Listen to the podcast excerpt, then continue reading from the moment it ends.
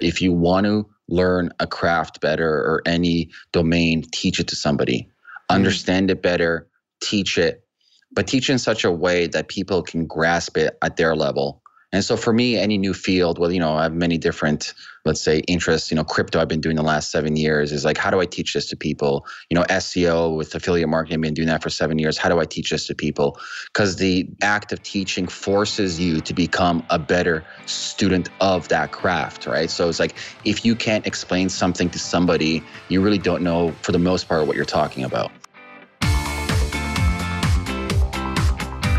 Welcome to the Thought Leader Revolution with Nikki Ballou. Join the revolution. There's never been a better time in history to speak your truth, find your freedom, and make your fortune. Each week, we interview the world's top thought leaders and learn the secrets of how they built a six to seven figure practice. This episode has been brought to you by eCircleAcademy.com, the proven system to add six to seven figures a year to your thought leader practice.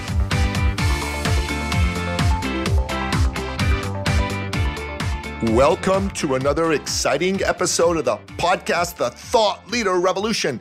I'm your host, Nikki Ballou.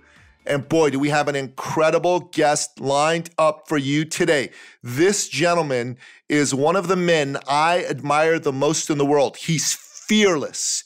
He is intelligent. He actually engages in original thinking. And he's one of the most dynamic and successful entrepreneurs that has ever been the privilege of me to come across. I am speaking, of course, of none other than the one, the only, the legendary Ameer Rosic. Welcome to the show, Ameer. Nikki, man, I need to hire you to do my intros, bro. sold, brother. Sold. Done. I'm available. Just kidding. So we're known for the good intros on this show. It's one of our trademarks. So, Ameer, it's it's truly an honor to have you on the show. I I know you, I respect you, but my listener doesn't know you. And let me tell you who my listener is. My listener is like you an entrepreneur. And in that sense, they're very special to me because I believe entrepreneurs are society's greatest heroes. And my listener is somebody who is striving every day to win what I call the honorable battle within, the battle of me versus me, so they can bring their gift to the world, so they can help make the world a better place because of their vision, their innovation, their desire to make a difference. And they listen to this show because they want to learn from great guests like you how they can stand out from what one of my mentors, the one and only Nido Qubein, calls the sea of sameness. And in order for them to fully trust you, they need to get to know you, man. So you got to tell us your backstory. How'd you get to be the great Ameer? Well, how far back do you want to go? However far back you want. Uh yeah. So I don't know. I got I got a pretty colorful past. I've I've had many different lives and had many different many many many interesting experiences. But I would say my entrepreneurial journey started from day one. Um, I'm that I'm that classical type of character that does not fit into the mold of society. Uh, even in elementary school, I barely passed. They actually just gave me a passing mark out of, I guess, kindness or whatever I want. And I couldn't sit in class. They wanted to give me, uh, it wasn't Ritalin. I forget the medication to calm down hyperactive. They called it ADD, but I don't believe in ADD. My mom well, had common sense. She never gave me those drugs. And I went off to high school I still remember I was sitting in geography class listening to a teacher, and I was asking myself like, what like what the f- am I doing here? You know, part of my French, but uh, then and there, I'm like, I'm done with this, and uh, I pretty much never went to my first year of school. Starting grade ten, they called me in and they said, "You're out," because I never went. I'm like, cool. And I remember I was sitting with a guidance uh, counselor with my mom right before they kicked me out. It's like, oh, you know, your life is going to be a ruin, blah, blah, blah. You know, you need to get a degree. And at that point, yeah, I was like 15, 16, grade nine, grade 10, roughly. I was making really good money cash, like really, really good. And then I told him, like, what I need all this? It's like, I'm making like literally four or five times more money than any of you guys in the school. Like, I've made it. You guys suck. And that's it, you know, for the, for the next like six, seven years, I've did it all, seen it all, had crazy stories. I've been shot at, stabbed at. I've had two ODs, you know, encounters with the law, you name it. Like, you know, around the age of 22, 23, kind of through sheer serendipity, saw an old friend of mine at the gym when I was training semi-pro in MMA and boxing, and he was in affiliate marketing, and he explained to me, and I'm like, I get this business model. I already do it. It's commission sales, pretty much, right? You introduce two people, you take your clip off of it. I got it instinctively and uh, I just dove in. I, you know, this is back in the day where it's like JVZoo, ClickBank, you know, the whole nine yards of affiliate marketing. This is when it wasn't really saturated, where you can like spin up Web two properties, where you can do like online summits, where you can generate email lists of like hundred thousand emails in a month by doing these summits. And I spent the next, you know, seven years or so just really going into online marketing, uh, affiliate marketing, e-commerce marketing, and uh, currently I'm in the uh, crypto space. But yeah, I've summarize, seen it all, done it all, and you know, I'm only 34. It's pretty crazy stuff. And here's here's the thing that I want to say is the name of the show here is the Thought Leader Revolution. So the people we bring on tend to be thought leaders. And let me just give you my definition of a thought leader, which I borrowed from Matt Church. An expert is someone who knows something a thought leader is someone who's known for knowing something, someone who the marketplace says, Yeah, we get you are the preeminent authority in this space. And I see you as a thought leader. I see you as a thought leader who has been able to actually become preeminent in multiple different spaces. First as an affiliate marketer, second as an online marketer, and now in the crypto space. Talk a little bit about that. Talk about why that's been important to you in terms of presenting yourself in the marketplace and achieving the successes that you have. I don't think so is ever important to me. I have a deep yearning desire to teach. Like if, some, if uh, people always ask me if I wasn't doing what I was doing, what I would do, I would teach. I would teach for free. I enjoy teaching. And so, you know, Richard Feynman, one of the greatest physicists of our time, he has a great saying is like, if you want to, and he has a method for learning better. If you want to learn a craft better or any domain, teach it to somebody, mm-hmm. understand it better, teach it, but teach in such a way that people can grasp it at their level and so for me, any new field, well, you know, I have many different, let's say, interests. You know, crypto I've been doing the last seven years is like, how do I teach this to people? You know, SEO with affiliate marketing, I've been doing that for seven years. How do I teach this to people? Because the act of teaching forces you to become a better student of that craft, right? So it's like, if you can't explain something to somebody, you really don't know, for the most part, what you're talking about. You know, that's very true. And it, it also fits in with something called Glasser choice theory, right? And Professor Glasser created that. And he actually said the most effective way to learn something is to teach it.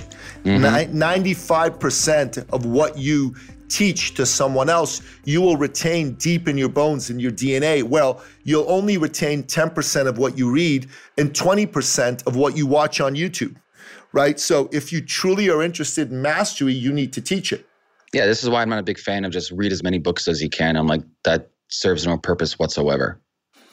And yet you're a reader because I, I see the posts that you've put up and the people that you quote. Uh, you, you're not somebody who basically just ignores the knowledge that's out there. So talk a bit about that. Yeah, I approach reading like there's not one size that fits all. So uh, one of the biggest books that impacted me for reading was a book by Mortimer Adler printed in 1934, 1939 called How to Read a Book. It dives into like the meta analysis or meta learning capabilities. And obviously, everyone's different. Like if you follow neurolinguistic programming, mm. people learn differently, right? You have, uh, you know, in my, I won't dive into it, but it shows you how to kind of like meta analyze a book. It's a book is not a binary relationship. A book isn't about, for example, me just opening up and reading word for word. A book is a relationship. I'll give you like the Cliffs Notes first of all, you have to ask yourself the primary question of why did this author spend his or her time crafting this book. There must be a reason. So if you can figure out the modus operandi around that, that's that gives you a lot of center of gravity to build your thesis around the knowledge base of your book. Second thing that you do is you analyze the table of contents. Like how did this author and, and his or her publisher design the book? What's the heuristic uh, flow of the book? That's going to give you a big, bigger take. And like all books, 90% is fluff because they need it for publishing and to sell. So 10% is takeaway. Most people think they have to take away everything from the book. Know, if, if you look at how to read a book, or if you look at most learning, it's one action step from the book. And so I combine a couple of things. I would, before I even read a book, I would, so this is my method. I would first find any podcasts that author or let's say domain expertise person has been on. If not, then maybe like a TED talk or something. So I would listen to a podcast, give me a, a primer.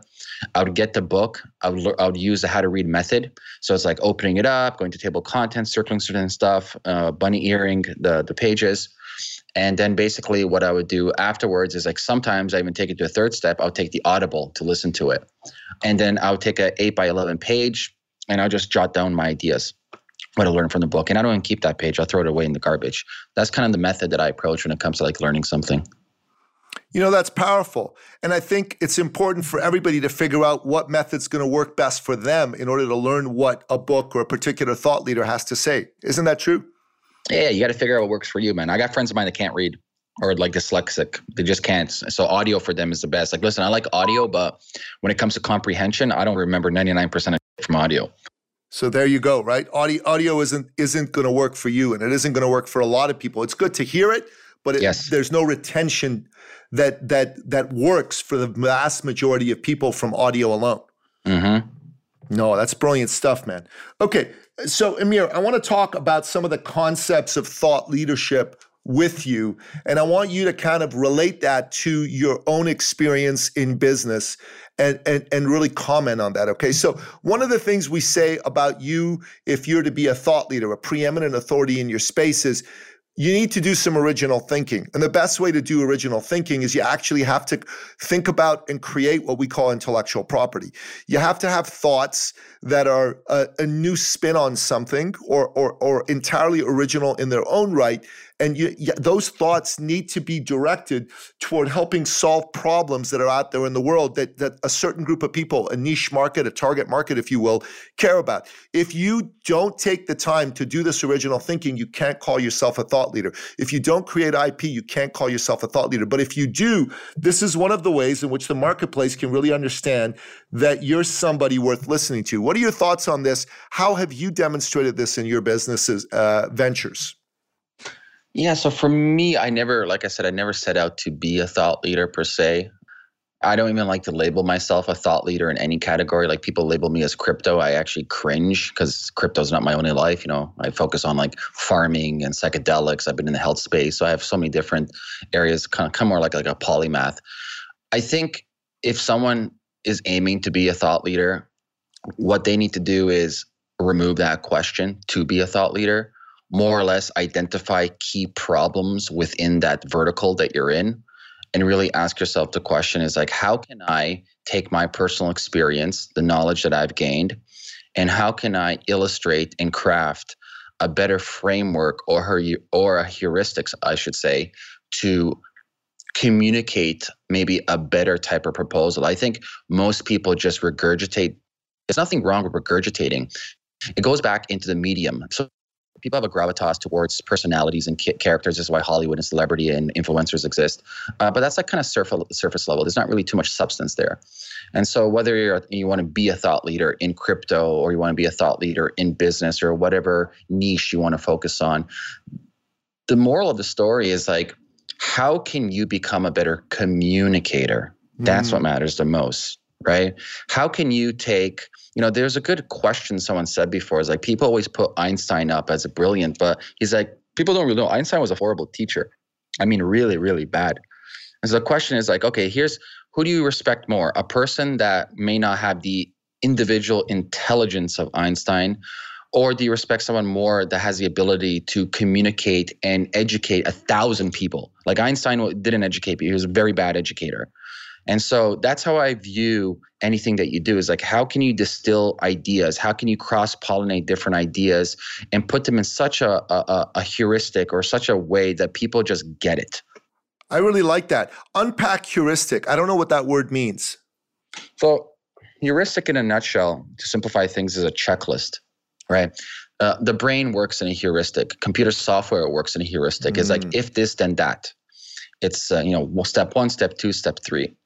And so this goes back to let's say i don't know what would you say your audience is most in it's like you know tech startups like what, what industries do you think your audience is uh, focused in my, most my audience is the majority not all are thought leaders and aspiring thought leaders these are people who have an expertise and use their yeah. expertise in order to help their fellow man and woman Yeah. So you mentioned something at the beginning. Uh, I forget the guy that you mentioned, but most people they fall into the default role of being mediocre. Uh, they become another number in a sea of saturation. Sea of sameness. Dr. Nido Qubein. That's the guy sea I mentioned. Sameness. Yeah. yeah. It's, it's point on. It's like, okay, here, here are you. You're joining the crowd of a next million people. They're saying exactly the same thing. Why on earth should I listen to you? Uh, a great example of a thought leader, I don't even consider, I consider himself more as an amazing teacher, is Tim Urban from Wait But Why. Like, I highly recommend everybody read that blog, Wait But Why, where you really understand why communication is the most powerful tool. Like, his ability to distill knowledge and illustrate it in very simple pencil drawings, like a seven year old can read it. Hmm this is what matters the most. It's like, okay, cool. You have all this knowledge. You're just regurgitating what person A said, what person B said. What's so unique about the way that you communicate? How are you able to synthesize information and communicate it 10 times more efficiently than anybody else? That's a question you need to be asking. That's a very good question, actually. So, talk a little bit about how you do this for yourself inside your various enterprises. Yeah, so for me, I, I, like to focus everything on first principles thinking. So very similar, like what Ray Dalio does or Elon Musk does. Highly recommend Ray Dalio's book. Actually, I think his PDF is a little bit better because it gets right to the meat of things. You can type in uh, principles PDF on Google. It's about 21 pages, give or take. It's amazing. And so basically, it's like no matter what industry they go into, there's a first principle thinking, meaning there is certain laws and certain principles that govern this vertical. In the case of Elon Musk, it's physics. In case of crypto, it's mathematics, game theory, computer science. Uh, let's say you're in the world of marketing, right? You're helping companies craft a better message or craft a better brand. What are the principles of that? And you can write down a list of principles. And then once you have a principle, this is unadulterated. These principles don't change; they're set in stone. Uh, in the case of marketing, it can be like you know evolutionary psychology. It can be psych. It can be evolutionary biology. This whole host of different principles when it comes to marketing. Uh, I view marketing in the form of evolution, you know, evolutionary psychology or behavioral economics. And so that's the principle in marketing is behavioral economics. You know, everything else we do in marketing is just tactics and strategies to piggyback off of behavioral economics. So if you can understand cognitive biases of the human species, you understand marketing even though you're not a marketer. So stuff like that, that's an example of first principle thinking.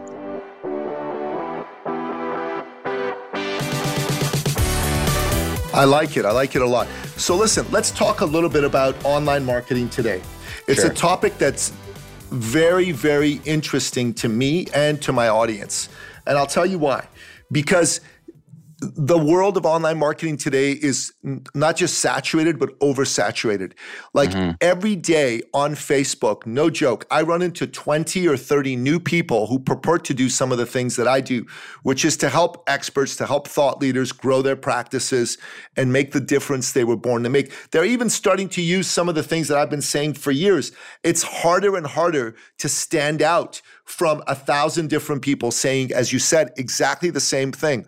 So, given your vast experience in this space, how would you recommend, as a case study, let's say, for us to stand out in the online marketing space so that we can help people that we want to help and for my listener to be able to stand out and not just sound like everybody else? Well, let's say you're a marketer. Most people are uh, going back to what I said originally. Most people would just regurgitate stuff, and if you're a marketer, you understand that there's different psychologies of different people. There's people that just want tactics. There's people that want done for you stuff. Uh, there's people that want to go into like the high level philosophy. Um, and so that being said, like if you look at any marketing blog, most people will be like, well, you know, you got to do X, Y, and Z, blah, blah, blah. I'm not a big fan of that. I'm a big fan of case studies. I'm a big fan of like, show me the results, right? So if you're saying you know what you're talking about, I really don't care about this one particular tactic. Instead, what would give me exponential more value as a business, whether it's a small business or a big business, is do a deep dive case study. I think people are, are just spitting out content for the sake of content and to get on this hedonistic treadmill of feedback mechanism because some people may like it, some people may share it, and that kind of fuels their behavior. A behavior that gets a positive feedback loop is a continuing behavior, regardless if the behavior is good or bad. Like I want that to be set in stone, everybody. That's like classical Pavlovian programming with pretty much all species on the planet. If I do X and X gets a reward, I will continue doing X. And so most people are pumping out all this content, which is mediocre, getting some reward from it, but at the end of the day, it's not getting the results they want. So what I would focus on, let's say I'm starting from scratch, like Nikki and Ameer are building a consulting agency right now for marketing. I would set up three to five pro bonos uh, with companies. I would spend our time with them and they would be our case study. And what I mean by case study, I, was, uh, I mean like literally top to bottom. What we did, how we approached it, what problems we identified, how do we solve this problem, how do we implement this problem.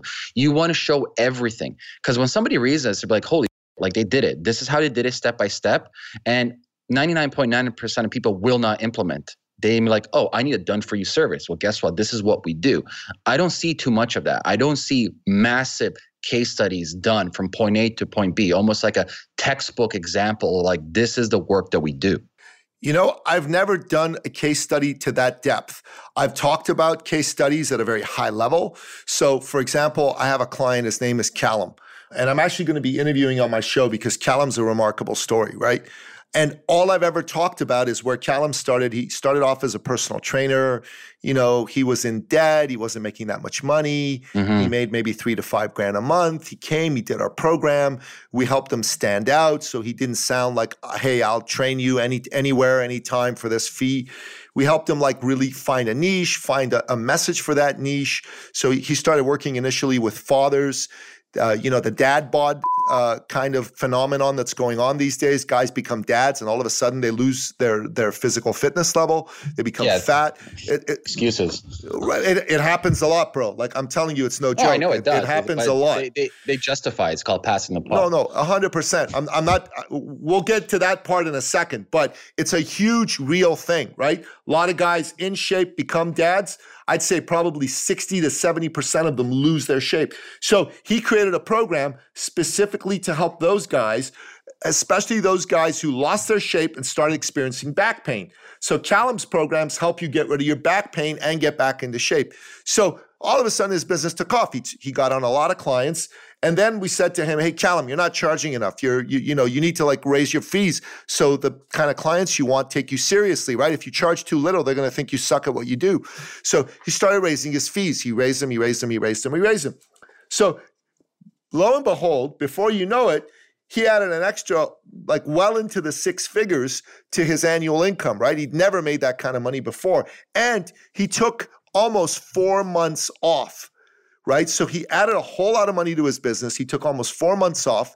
And then he got so excited about what he did that he partnered up with some guys. He bought a gym. So now he has a gym and he's got like a wellness clinic in there with a chiropractor. So the guy went from being this, you know, fellow without a lot of confidence to right now, he doesn't even have to open his mouth. You can feel the confidence coming off of him, and his business is just growing through leaps and bounds. But I've never even explained it at that level to anybody. I've just said, Callum came to us. This well, is how he about, was doing. Think about how many people would benefit if you did a deep dive case study and show step by step what you did. Right. You know, that's a brilliant idea. I've never thought of that, but I'm going to do it. In fact, we'll do it for about like uh, half a dozen people that we've worked with pretty freaking genius level. And then these case studies can be done like, you know, in the form of a like writing, like on a blog post, or or they can be done in, in an interview type setting like this one, right? It can be interview, it can be PowerPoint presentations. Like I, I want to know, like most people, they just talk out of their ass. It's like, well, I'm the best at X, Y, and Z. I'm like, okay, whatever. I don't buy it. Uh, show me, like, show me what you like. People think knowledge is like they have some special juicy knowledge. I'm like, get the out of here. You got nothing special juicy. Juicy. It's like how you implement it. How do you communicate? You know, how you good at understanding human behavior, human psychology to work with me, right? And it, it's rare. Like it's rare that people will pour out real case studies. And the people that do have case studies, those are the people you should be looking at. I like it, man. I like it. It's it's actually really, really brilliant stuff. So once you've got the case studies out there and you start to promulgate them into the marketplace, there's another aspect to thought leadership, which I think is really, really important. A lot of people who become an expert in an area, the challenge that they have is they stay wedded to their expertise and go, okay, I only do this. I only do it for this group. I only do it in this way. We say that a thought leader is able to leverage the fact that they're a critical thinker into creating expertise in multiple domains like you have, taking that expertise to multiple audiences and delivering it in multiple ways. So let me give you an example. So friend Callum over here used to do just one-on-one personal training. That's all he ever did. Now that he's opened a gym, in addition to one on one personal training, he has people that work for him that do personal training. So he makes money that way. And he's got a gym membership. So he's leveraging kind of the same group of people, but he's adding new revenue streams to working with them. And then he said, you know what? I'm not a chiropractor, but I'm going to bring a chiropractor on staff and have a wellness clinic over here. So, in addition to one on one training, in addition to gym membership, we also offer wellness services to help people who are dealing with aches and pains. So, this is one way in which he's dramatically increased his impact, the, the scope of his reach, and he's making a ton more money. What are your thoughts on leverage as a principle of thought leadership and business success? Well, life's all about leverage but you have to approach it very strategically. You're right. You know, people they pigeonhole themselves into a certain vertical, and people know them as that, and then they jump to another vertical. This is why I've never labeled myself as an expert. Like people always call me like, you know, lately I'm in the crypto space. I'm like, I don't want to be known as a crypto expert. I'm just me. Just you know, whatever I do, that's what I do. But let's say you are, you know, let's I want to say a coach, but a thought leader or somebody who's good at implementing protocols for companies. You you got to look at a Venn diagram. You have to look at okay, the niche that you're in. There's obviously sub niches and other niches that have a cross pollination.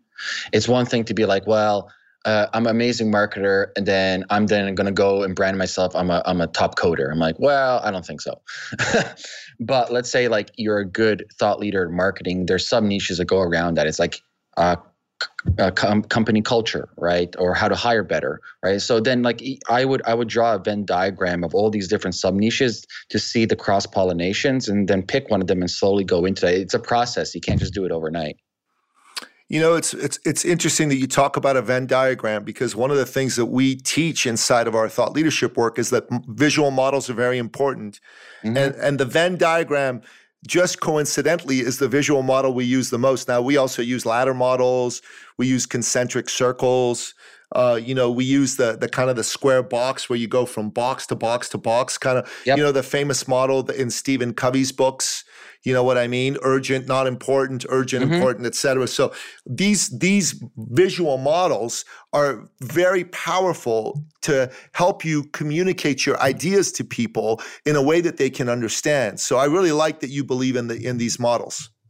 Yeah, I think visualization is super important. I think a lot of people have ideas and thought processes stuck in their head. They got to dump it out, especially if you can dump it out on a beautiful big whiteboard and just kind of map it out. It gives a clear thinking. It organizes your your RAM in your mind, um, and, and, creates a better game plan. Right? I think po- most people get overwhelmed. So, for example, if you're a thought leader in X and want to go into Y, there's a lot of cognitive dissonance there. It's a lot of mental bandwidth, and you, it might get you too overloaded to kind of execute that. You know, paralysis by analysis.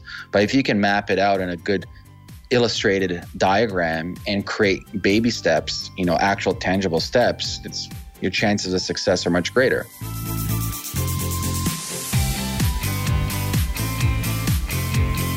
No, it, it, it's very true.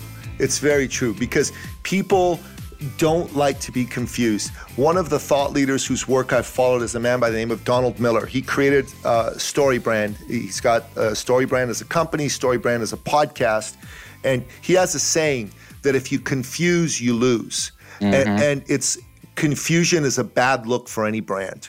Yep. So, uh, Ameer, I- I'm really enjoying this conversation. I'm getting I'm getting a ton out of it. So, how is it that you decide what are the areas that you are interested in going after? Talk about your thought process around that.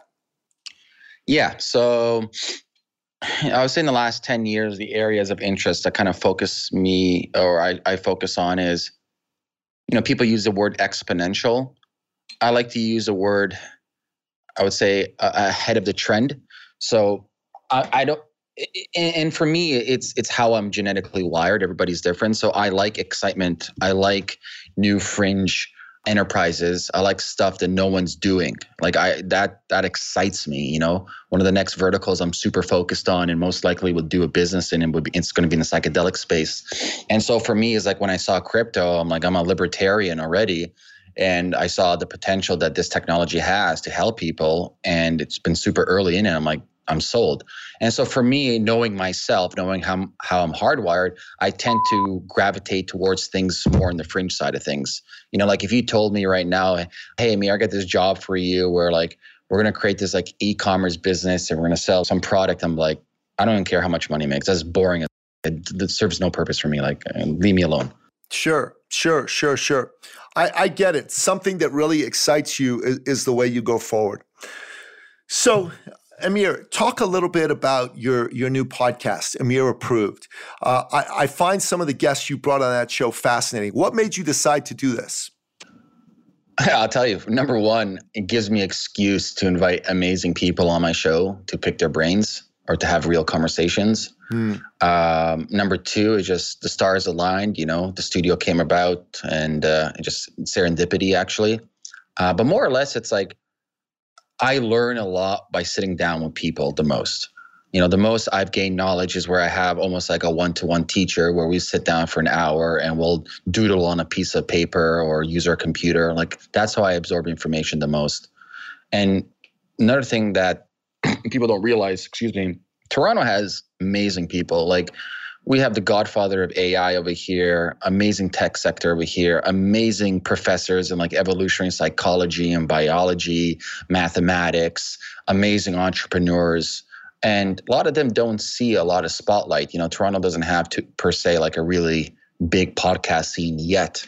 And so I wanted, you know, I'm going to use this opportunity to interview these people. It's not even really an interview. Like if you've watched it, it's it's like just talking. Like I don't have a game plan. I don't have a format. Uh, I literally just go in and whatever pops into my mind. Uh, so that's kind of like the genesis around why I started it. I like it. You've had some really interesting people on your show. Uh, UJ Ramdas, uh, the creator of the Five Minute Journal, has been one of your guests. Yeah, my homeboy. Yeah, and that that was a pretty brilliant concept that he came up with, and it took off in a really, really big way. What did you learn from interviewing someone like him? You know, you get tidbits of insights. You know, you know, UJ is a little bit different because I know him for more than a decade. But I think the way that you are portray, I want to say, I think the way that you frame an interview is completely different than the way you would naturally talk with your friend. So in this case, UJ is my friend, right? So if I've met UJ, for me, me and UJ go to coffee, there's a different dynamic as opposed to I'm inviting UJ onto my show. You hear me? You know, you, you get what I'm trying to get at? Right. So the, the, the paradigm is different. And so when I was interviewing UJ, for me, it's like the one takeaway is like understanding to be a little bit, a little bit more uh, you know, for me, I, I always consider UJ to be cerebral assassin. Like he's so cerebral. Everything's audited, everything's analyzed. And he's deep into meditation. That's his natural, natural DNA. And so for me, like that's always one of my things that kind of I take away no matter when I talk with him, whether it's on my show or whether it's in person. It's like, how can I be a little bit more cerebral? How can I ask better questions to get better answers? I like it. I really do. He sounds like a fascinating guy.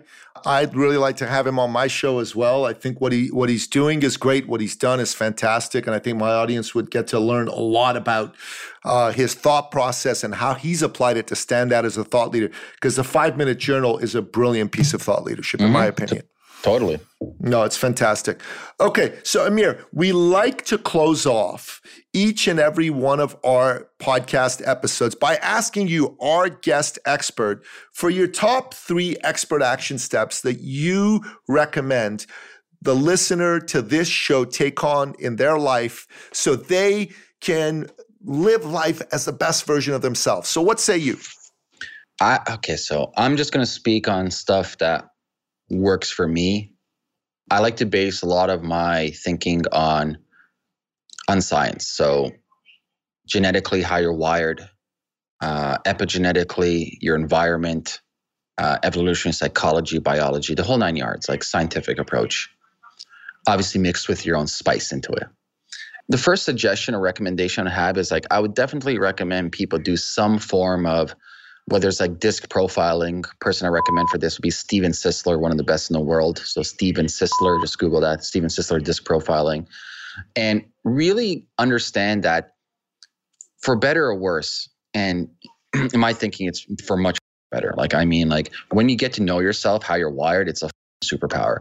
So, generally speaking, you behave in a certain bell curve. It fluctuates. There's a spectrum, you know, from one till 10, let's say. But generally speaking, that's your natural innate gifts. This is how you're genetically wired, right? You know, in my case, I'm, I'm I like independence. Uh, I like to be an individual. I, I don't like to join the crowd. I like a, you know action. Like I, I, this is this is me without any nurturing. This is how my genetics from day one is. And obviously, there's like I said, there's room for kind of like a spectrum in that with with nurture. And so, first step is really understanding how you're programmed. Mm. Like I'm a firm believer in like true free will doesn't exist. I think you're pre-programmed to behave a certain way. And so identifying how you behave, like I'm not the most detailed person. Like I'm not the type of person to dot the I's and cross the T. So like I can spend my whole life trying to become more cerebral or trying to become more detailed. That's I'm doomed to fail from the get-go. I am not programmed that way whatsoever. I'm a starter. Uh, I like to just go in. I'll figure out how to build my wings when I'm falling off the cliff type of t- type of person, right? I know that of myself. So that's the first step, understanding how I'm wired. Number 2, doesn't matter how much thinking that you do or how much planning you have on paper, unless you have the proper environment to behave in the way that you want to behave, you will fail. And I'll repeat that again your environment dictates how you behave. And so you can sit here all day and plan how to do something. I'm start this business or be a thought leader. But if your environment where you have a partner that's hating on you constantly, that's not going to work. If your environment where you're currently working at your job and your job is just completely killing you, that's not going to work. So you need to audit your environment. You need to audit what is going on in my environment. No different than you and I audit our business, right? We do quarterly reviews, we do OKRs, we do KPIs, we look our P&Ls. You know, you got to do your own audit for your personal life. So you got to audit what's your relationship if you have one. Well, everyone does. Your relationship with yourself is the most important. Uh, number two, you know, where do you live? How's the, how's your work life? Like all this stuff. Like you got to audit it. Then once you've audited it, the third tip I like to recommend, and this goes to Buddhism, is don't have high expectations. Expectations are the things that make people depressed and miserable, right? We have this perceived notion that like, oh, I'm going to make a million dollars. I'm like, really that's your goal just to make a million dollars? I guarantee you won't make a million dollars. I guarantee you'll probably make one one tenth of that. Don't have these expectations. Your expectations or your your success should be focused on the actual process. There is no end as they say. The process is the end and the process is always ever growing ever continuing. So focus on the process. Don't focus on the expectations. This is why we are miserable. You know we have an expectation of how our partner should behave or how our partner should look and it doesn't fill our expectation. We get depressed. We have an expectation that we should make a million dollars. We don't get there. And this goes back into how your neurotransmitters are set and your hormones are set. This this literally causes a bad negative feedback loop in your dna and your epigenetics for future failure. And so if, if you don't have this expectation it clears a path of unexpected. That's when the magic happens, the unexpected. If you're ready to give up the, the, the plan that you have, then that's where magic happens, right? So just working on yourself. So let me repeat. Number one, doing a disc profiling test. It can be like disc or, or Myers-Briggs. I highly recommend the disc profiling from Steven Sisler. He's the best. Number two, auditing your environment, making sure that your environment is conducive to how you behave. And then number three, removing expectations and just focusing on the process.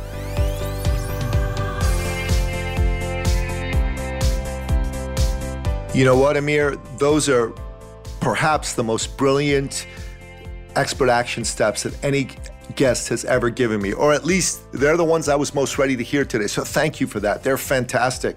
And listener, Ameer's podcast, Ameer Approved, is phenomenal. You want to Google this podcast. How else can they find this podcast, Ameer? Uh, the best is yeah. So if it's iTunes or Stitcher or Google Play, just Ameer approved. If you go to YouTube, so it's video too.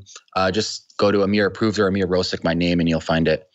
Awesome. Awesome. I love it. Look, listener, you can see that Ameer is the real deal. And you might be thinking to yourself, wow, Nikki, Ameer sounds awesome. Can I be like Ameer? Can I go out there every day and really live life as the best version of myself? Can I bring my gifts to the world in the biggest, best way possible? And if you've got a smidgen of doubt in your head, I want you to listen to me and take heart. Of course you can. And if you would like some help, if you'd like some inspiration, if you'd like somebody to like lock arms with you, do this. Go to my website, go to eCircleacademy.com. There's a button in the top right hand corner. It says book your success call. It's absolutely free. There is no obligation. I am not a 50s guy, a fuller sales brush guy. There is nothing we're going to do on that call except talk about you, what your vision is, and how it can be turned into reality. And listen, if you if you and I decide during that call that hey, we like the cut of each other's jib and we want to keep talking, we'll keep talking. Maybe we'll end up doing work together, but the purpose of the call is to serve you, to help you see your greatness and live from your greatness. So make sure you take advantage of that. Okay? Ameer Rosic, my man, thank you so much for being on the show, brother. It's been a real privilege and an honor to have you on. My pleasure, man. Thank you. And that wraps up another exciting episode of the podcast, The Thought Leader Revolution. To find out more about today's incredible guest, the one and only Ameer Rosic, go to thethoughtleaderrevolution.com. Go to the show notes. Go check out Ameer Approved. It's amazing. His guests are amazing, and he's raw and he's real. And to get on a call with myself, to have somebody believe in you and lock arms with you and give you the inspiration to get rid of that doubt, go to eCircleacademy.com and click on the button, in the top right hand corner that says book your success call right now. Until next time, goodbye.